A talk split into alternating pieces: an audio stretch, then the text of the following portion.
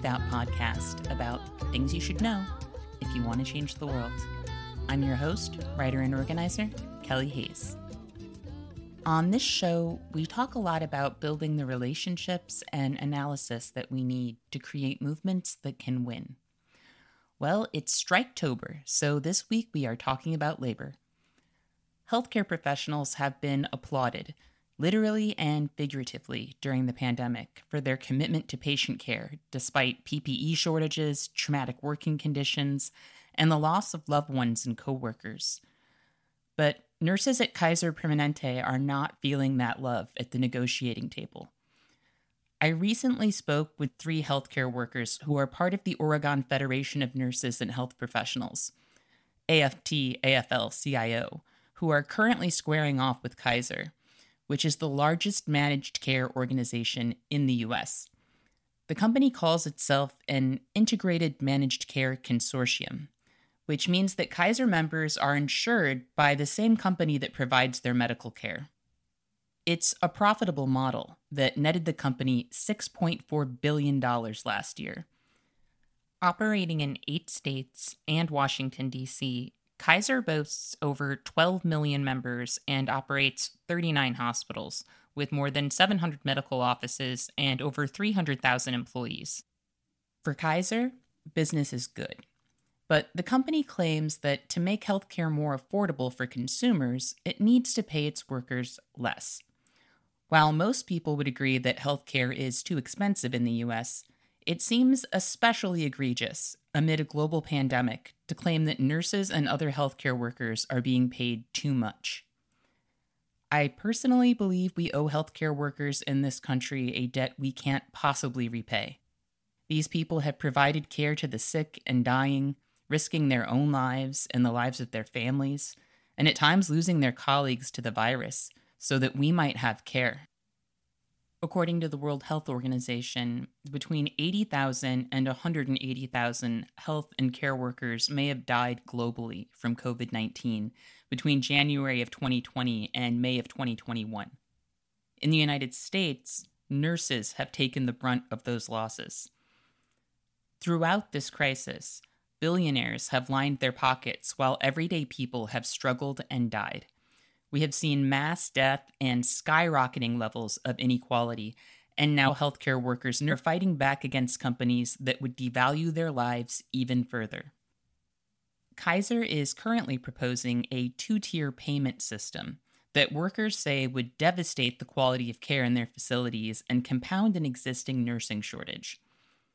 Steelworkers Local 7600 Vice President Norberto Gomez, who has transported patients for Kaiser as a mobility technician for 23 years, told Labor Notes that Kaiser's proposal would put some of the company's new hires behind the starting rates at McDonald's or Amazon warehouses. As Gomez put it, if given a choice between flipping burgers or moving COVID patients to the morgue for the same money, it's a no brainer. Current Kaiser employees would receive a meager 1% raise per year. On October 11th, nearly 3,400 workers from Kaiser Permanente in Oregon voted to authorize a strike. With a 90% participation rate, 96% of those who cast a ballot voted to authorize a strike. The workers are part of a 21 union alliance of healthcare workers representing 52,000 workers.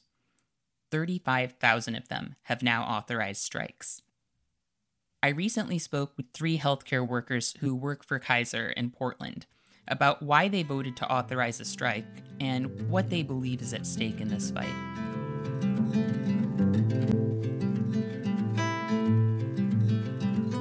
My name is Hannah Winchester. I am a home health physical therapist. Uh, I am also our labor partner and part of the professional bargaining team. I've worked for Kaiser for the last four years. And I voted to authorize a strike because I want to make sure that our contract protects the future of healthcare for those that provide it and those that receive it. My name is Nicole Brancoton. I'm an acute care and critical care physical therapist in a high acuity hospital and a member of the professional bargaining unit bargaining team.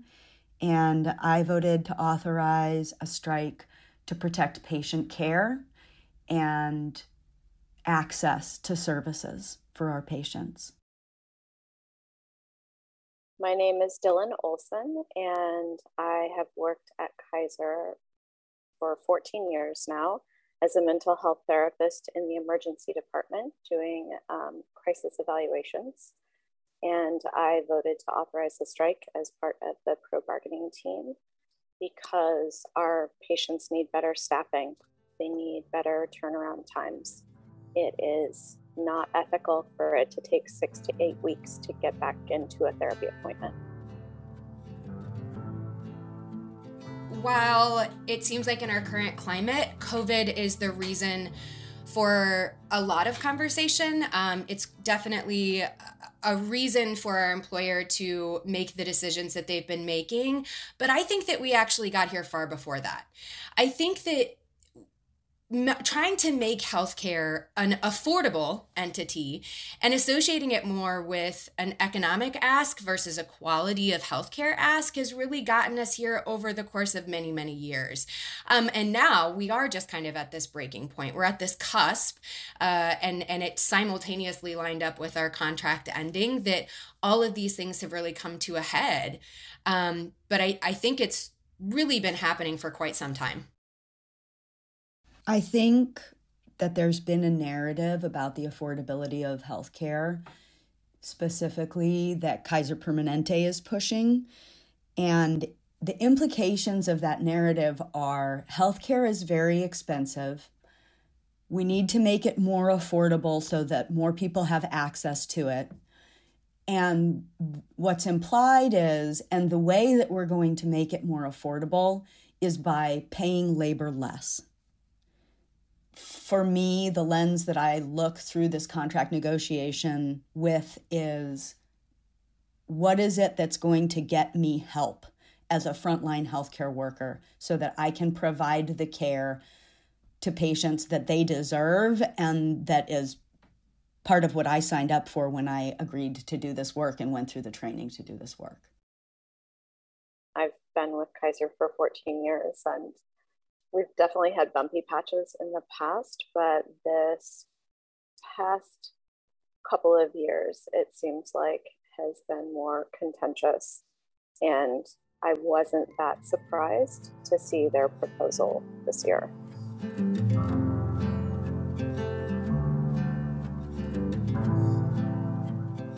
Kaiser employees say understaffing has reached crisis levels. To bridge the gap, nurses say the company is offering steep signing bonuses and paying travel nurses as much as $10,000 a week to help keep care systems up and running. So, amid an ongoing nursing shortage, how can pay cuts for new employees make sense?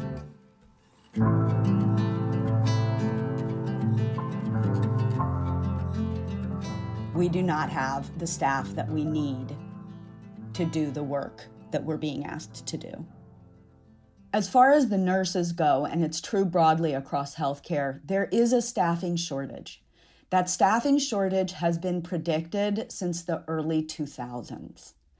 So when we see the employer using COVID and the pandemic as a license to make changes in our contract and the way that they run operationally, it's it's really disingenuous because not only did we have a pandemic that changed the game, but we also had a problem that was predicted that we understood was coming based on a bunch of aging baby boomers who both needed care and were retiring from the health force in droves.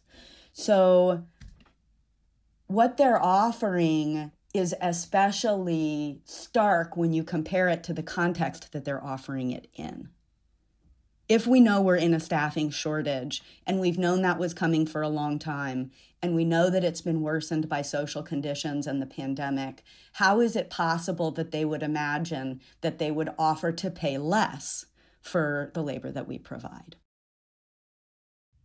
I think that staffing is absolutely our number one ask, but really looking at not just how do we get people into the door, but how do we stop this staffing crisis from getting worse and worse. How do we start to fix it? Where are the problems? What is the root cause of how we got to where we are right now? Why are people walking out of healthcare at an overwhelming rate? Why are people leaving this company? Why are people abandoning what their career is and figuring out what those actual problems are and what we can do in our scope of influence to stop it and start fixing it so that our patients continue to have access to care because that's a really scary future if things keep continuing the way that they're going right now. Not just for us as healthcare workers, but for us as patients, for our communities, for our families, for our friends. And and it starts with the things that we're asking for with this contract to to not accept these really dangerous proposals that they're giving to us to to further affect that this will only make things worse at this point in time, the proposals that Kaiser's offered are really focused on economics. Again, they want to, they've always said they want to stay affordable. And it sounds like to stay affordable, they just mean um, they, they want their costs to be affordable. And so what they're offering is a 1%, uh, a 1% raise and then a for some regions a 1% bonus. Although in some other regions not everywhere like hawaii and georgia they would only get a 0.5% bonus so there's inequities as well in what they're offering depending on what region you're in um, and then the other thing is they're actually wanting to decrease the wages. They're wanting to create this two tiered wage system for new employees starting in 2023. So somehow the work that we're doing now will not be worth the same in a year and a couple of months despite the fact that for the past 20 months we've been breaking our backs you know social security has gone up now what they, they got a 5.9% cola uh, ceo wages have obviously gone up, managerial wages have obviously gone up, minimum wage is going up. Somehow, healthcare workers are not going to be worth as much in 2023, according to what they believe would be fair.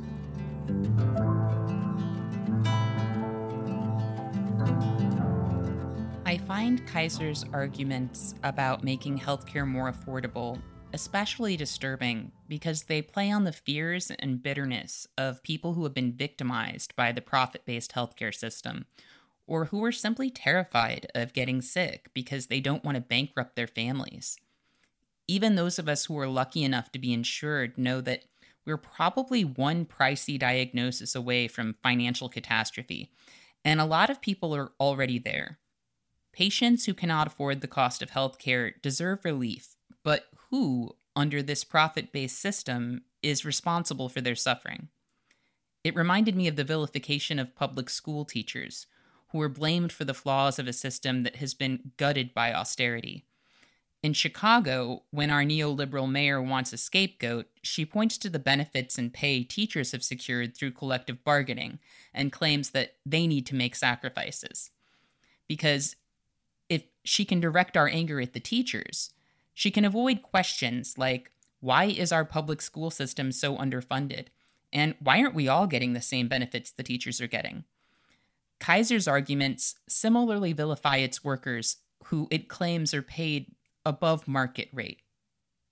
According to Axios, the median pay of a healthcare CEO in 2020 was more than $9 million, up from 2018 and 2019. 30 CEOs make more than 30 million each. In recent years, Kaiser's CEO compensation has ballooned to $16 million. That's a 166% increase since 2015 and double the salary of Blue Cross Blue Shield CEO. Some might call that above market rate. At Kaiser, over 36 executives make $1 million, and somehow these are the people who are arguing that healthcare workers are overpaid.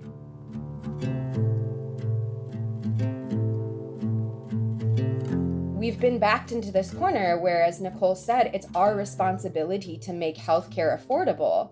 And that's not the case. Uh, it's it's not our responsibility. Our responsibility is to provide the patient care that we are are qualified to do.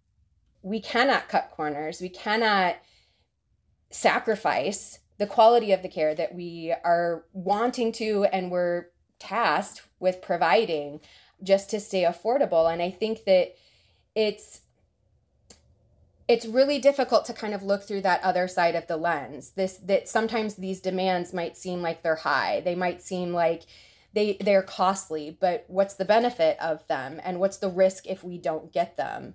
Um, so I think you know what we're asking for and what the teachers were asking for, and and a lot of other labor struggles, labor struggles, what they're asking for is completely appropriate. It's it's not their responsibility to fulfill this affordability ask. The way that Kaiser Permanente works is a little bit different than other models of care delivery in the sense that Kaiser is both the insurer and the provider. And so, if in other healthcare organizations do best when their beds are full because they're billing out for their services to other providers, whereas with Kaiser, it's a giant kind of pool of money. And I think it's really important to note that we are Kaiser Permanente members. The vast majority of people who work for Kaiser also get their care at Kaiser. So when you look at a movement uh, that's involving eight eight different regions where Kaiser provides care, and you see that 24,000 members of UNAC, almost 7,000 members of United Steelworkers, 3,400 members of OFNHP are voting to walk out. Part of what that is is uh, or should be is a real signal that the people who are in the building providing the care are concerned about the level of care that they or their families will get if the plans that are being proposed move forward.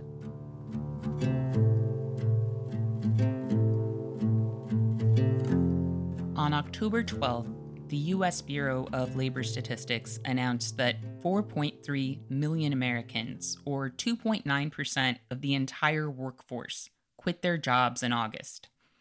A survey by the American Association of Critical Care Nurses found that 66% of respondents said their pandemic experiences have led them to consider leaving nursing. 92% of respondents said they believe the pandemic has depleted nurses at their hospitals, and because of this, their careers will be shorter than they planned. A survey of Kaiser's nurses found that 42% of the company's nurses are considering leaving the field, and over 60% say they are considering leaving Kaiser. And yet, these workers have chosen to fight, not only for the pay they deserve, but for the wages of future employees and they're fighting at a time when labor power in the US is rising.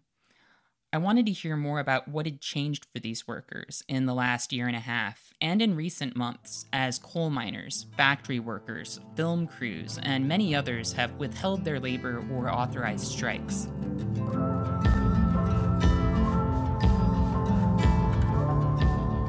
I personally am seeing people that previously, maybe a couple years ago, the last time we were bargaining, would have been uncomfortable standing up for what we're fighting for right now. And the the prior mentality of kind of keep your head down, go to work, do your job, go home and everything will be fine is a little bit out the window, I think at this point. And I think it's with this large movement, with this kind of um, this this understanding and this momentum of of standing up for what you need and what what is important in your workplace has really in my experience brought people kind of out of the woodwork to to feel comfortable enough to use their voice um, and use their power use their union use your, their resources to stand up for what they believe is right and what they believe they really need to do their job. Um, very happy to be part of Striketober.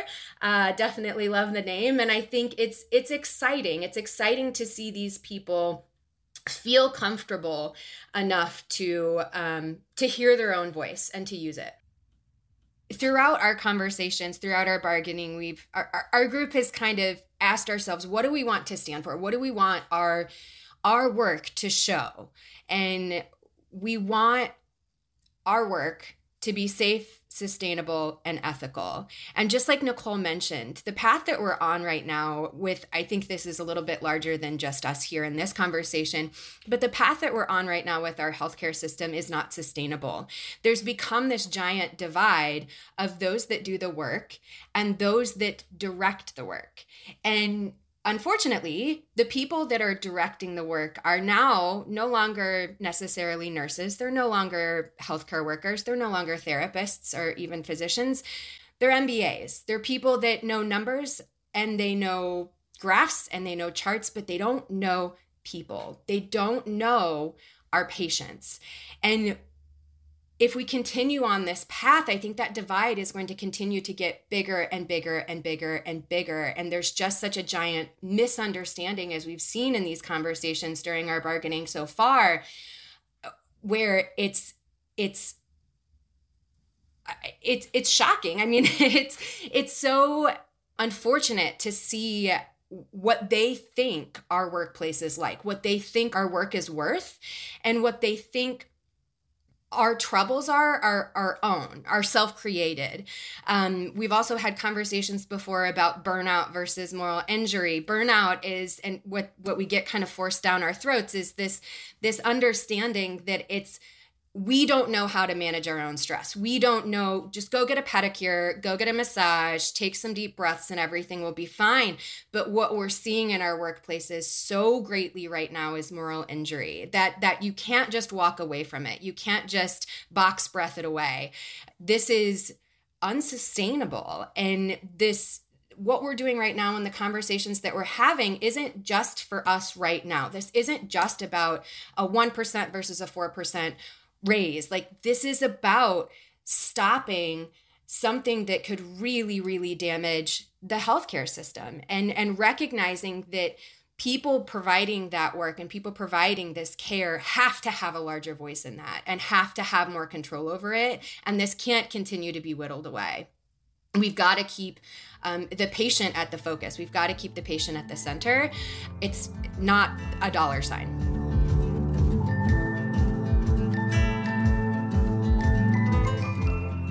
the pandemic isn't over.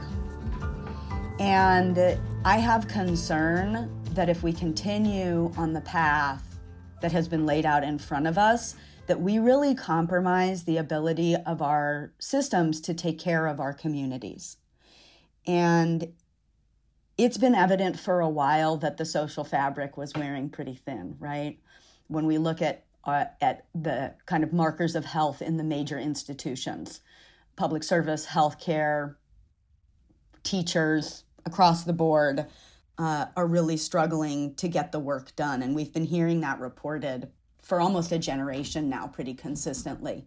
But I do feel that we're at a tipping point, and I think that we've reached a point where people have been pushed so hard that, kind of like Hannah said, they're coming out of the woodwork, they're coming out of their holes because the conditions are so unsustainable that they can't keep they can't survive. We can't survive doing the work that we're being asked to do the way that we're being asked to do it with the lack of support we're being asked to do it with.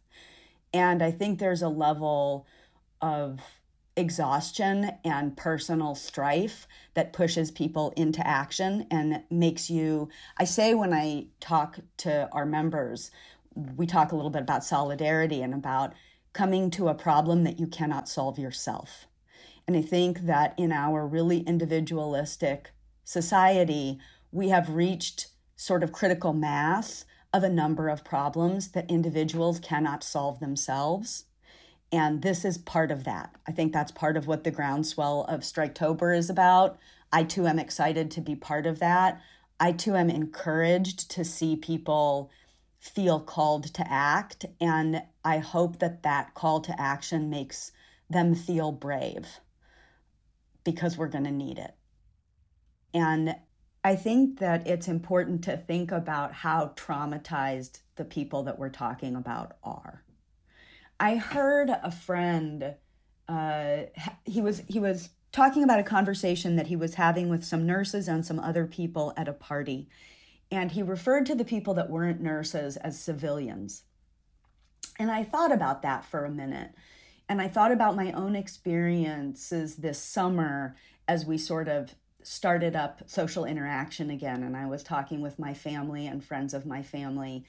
And my my experience of the last two years is really different than theirs. And I think that I've really resisted any metaphors that have compared the pandemic to a war because I think that so much of the time in conditions of war, things are so much more uh, stark and untenable than they have been for us. But there are aspects of what happened that really do, and, and is still happening, that really do feel like having survived a war. I really do feel different than a lot of the people that I interact with casually after what I've seen in the last two years. And some of that has to do with just the stark trauma of watching so many people die and so many of them alone because they were not able to have visitors. And some of that has to do with being really, truly, and completely having the illusion removed that I was in any way essential or valuable to my community beyond lip service. Because it's nice to be called a hero, but actually, the way that you know that people care is by how they treat you. And so I just would like to say that feeling like that and understanding how many of my colleagues feel like that, and then being pushed to the point by an employer that we feel that we need to walk out as exhausted as we are, as torn up as our communities are. Like, I want to, I, I just want to reinforce we don't want to walk out of the job, you know, in October or November in the pouring rain several weeks before the holidays come because you know we we feel like we're not we've been spoiled and we're not going to continue to get the benefits that we've had the things that it takes to push a workforce to do that at this level i'm not sure that people broadly realize what's kind of what's been going on behind the veil. And so I feel especially resentful of the employer for trying to frame this in the way that it has. It's just like an extra slap in the face. In in my conversations with people like the Nabisco Bakers strike, and my sister is a part of IATSE, and in conversations with people in other areas that are also in unions that are also striking um, or voting to strike. It's it's that divide that the pandemic made even sharper. So these executives who are making these decisions were so far removed from the horrors that a lot of us have experienced in the last year and a half and and they're making these decisions with a background as an MBA, not as a healthcare worker, not as a therapist, not as a frontline baker. It's unfortunate what we all had to go through to get to this level of solidarity, but it's really exciting to see everybody stand up for themselves. Nurses and healthcare professionals and engineers and housekeeping and baking and John Deere and IATSE. It's it's amazing to see everybody finally taking a stand and and seeing that solidarity is it's amazing. It's just makes me feel so good. And I hope that we continue it.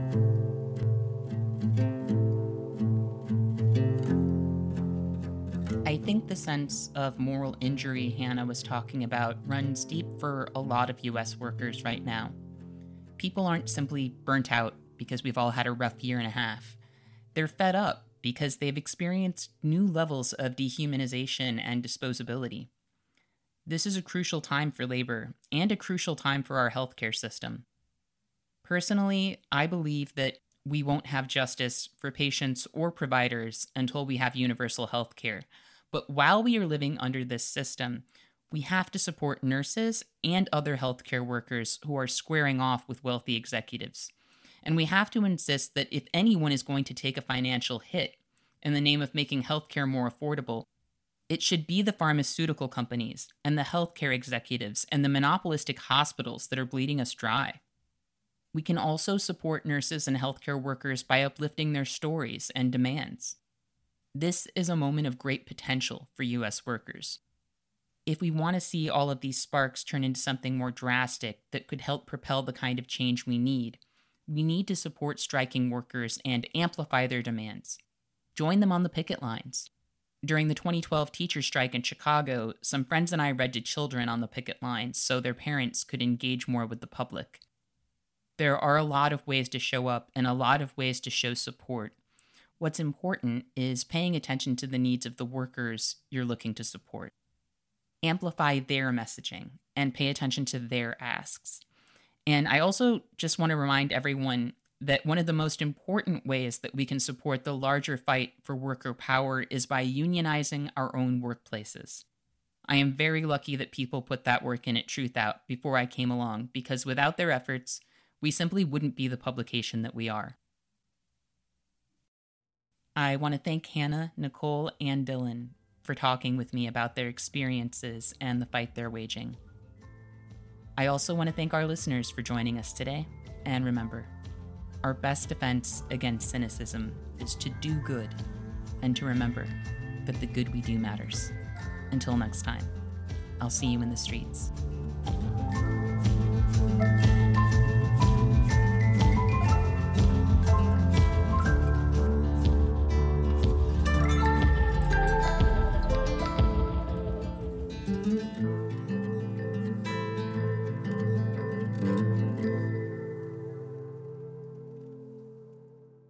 You for listening to Movement Memos. This show wouldn't exist if it weren't for Truthout, and Truthout's independent news and commentary wouldn't exist without listeners and readers like you. We have no paywalls, no corporate sponsors, and no ads, except for fundraising appeals like this one.